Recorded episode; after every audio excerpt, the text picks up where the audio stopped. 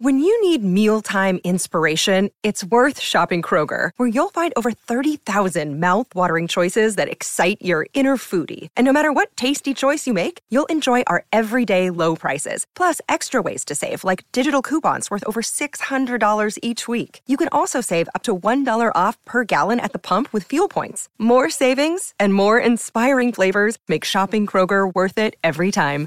Kroger, fresh for everyone. Fuel restrictions apply. Palmerbet on the edge of the box. Oh, it's a straight up screamer! Download our app today and enjoy straight up screamers this FIFA World Cup with great odds, great promos, and same game multi at Palmerbet. Gamble responsibly. For gamblers' help, call 1 800 858 858. It gives me great pleasure to say Simon Hill's a weekly regular with us here on Dwayne's World, host of the Global Game, of course, tonight on SEN. Nine o'clock, right around the country, and the voice of the World Game in this country joins us on the line. G'day, Simon. How are you, Sam? You all right? I'm very well. Great to talk to you. Appreciate you coming on as always. And to be honest, I couldn't wait because I couldn't wait to ask you about that red card to Hiroshi Ibusuki, the talking point out of Sydney and Adelaide's game last weekend. Daniel Elder, straight to his pocket. I just want to know, Simon, now you, you held your tongue quite well in the broadcast. Where does this rate in the Howler Stakes?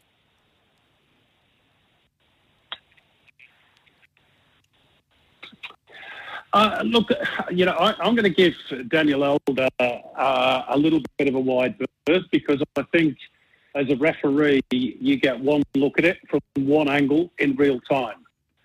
And I can understand in some ways how he thought it was a red card. But the issue for me is VAR. And it always has been. You know, that's why VAR was brought in, was to eradicate mistakes. Now, in my opinion, Daniel made a mistake, um, which should have been corrected by the VAR. And the real issue is, is that it wasn't. And we saw the evidence of that last night with the match review panel that's overturned it. Mm. Uh, and he's free to play. He doesn't have a suspension this week, which is something. But, you know, obviously Adelaide had to play you know, the best part of, uh, well, over half a game with uh, a man short. And up until that point, they were in control. They were leading 1 0. Um, did it cost them two points?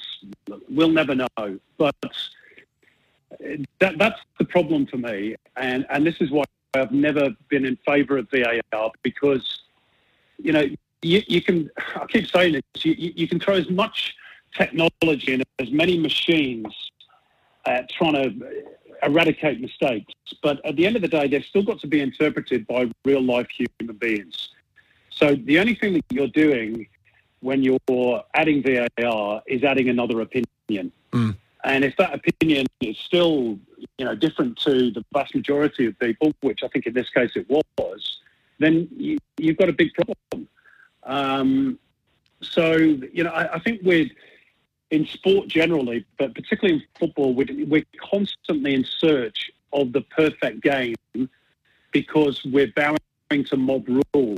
And, and for me, the issue really in, in football is more cultural. If, if we accepted the authority of the referee a little bit more and also accepted that from time to time they're going to make mistakes and live with that, then we'd be in a much better place. But uh, uh, unfortunately, people now with technology believe that you know things can be perfect, and they're just never going to be, unfortunately. And that should be celebrated. You know, it's a human game, mm. a game of errors. Strikers make mistakes, defenders do, goalkeepers do, commentators do, and so do referees. But we don't accept them from referees, and that's a big problem.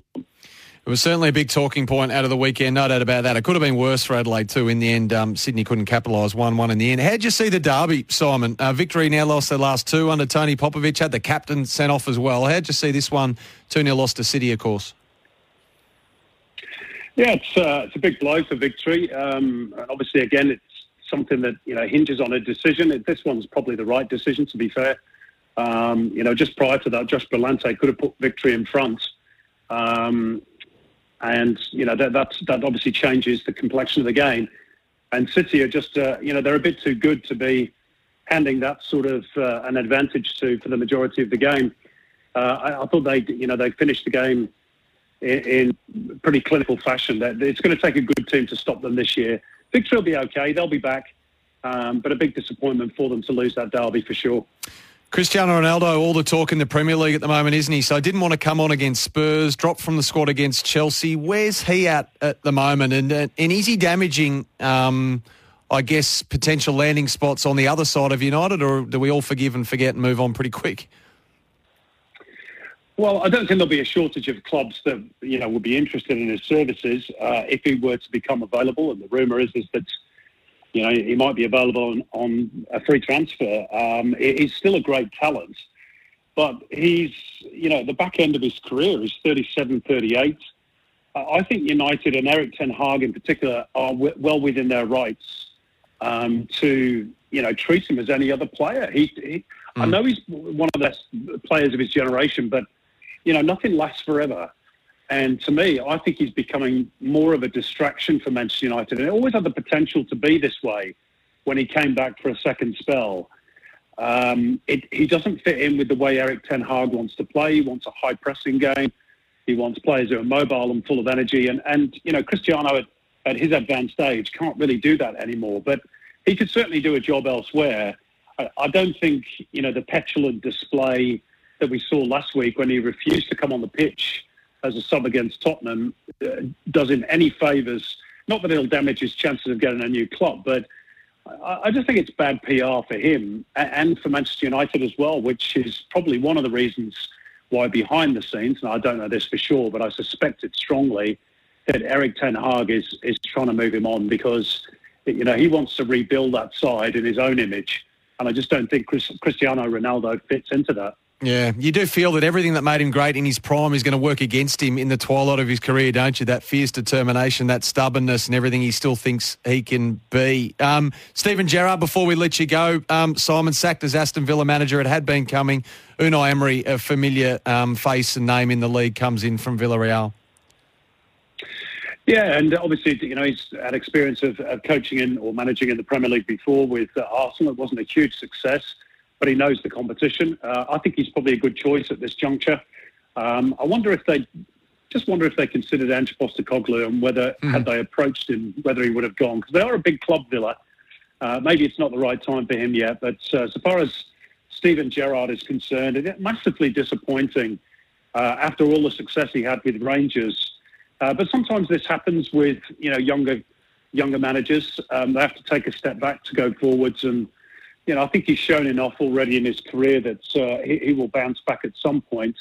Uh, just a bit surprised that you know his his signings didn't really work out. Philip Coutinho, in particular, has been a big disappointment after joining full time this season. He showed such promise towards the back end of last year, but for whatever reason, it just hasn't worked for Villa this year. Um, so they've decided to go in a different direction. I think that's probably fair enough. Uh, but I think Steven Gerrard will be back at some point.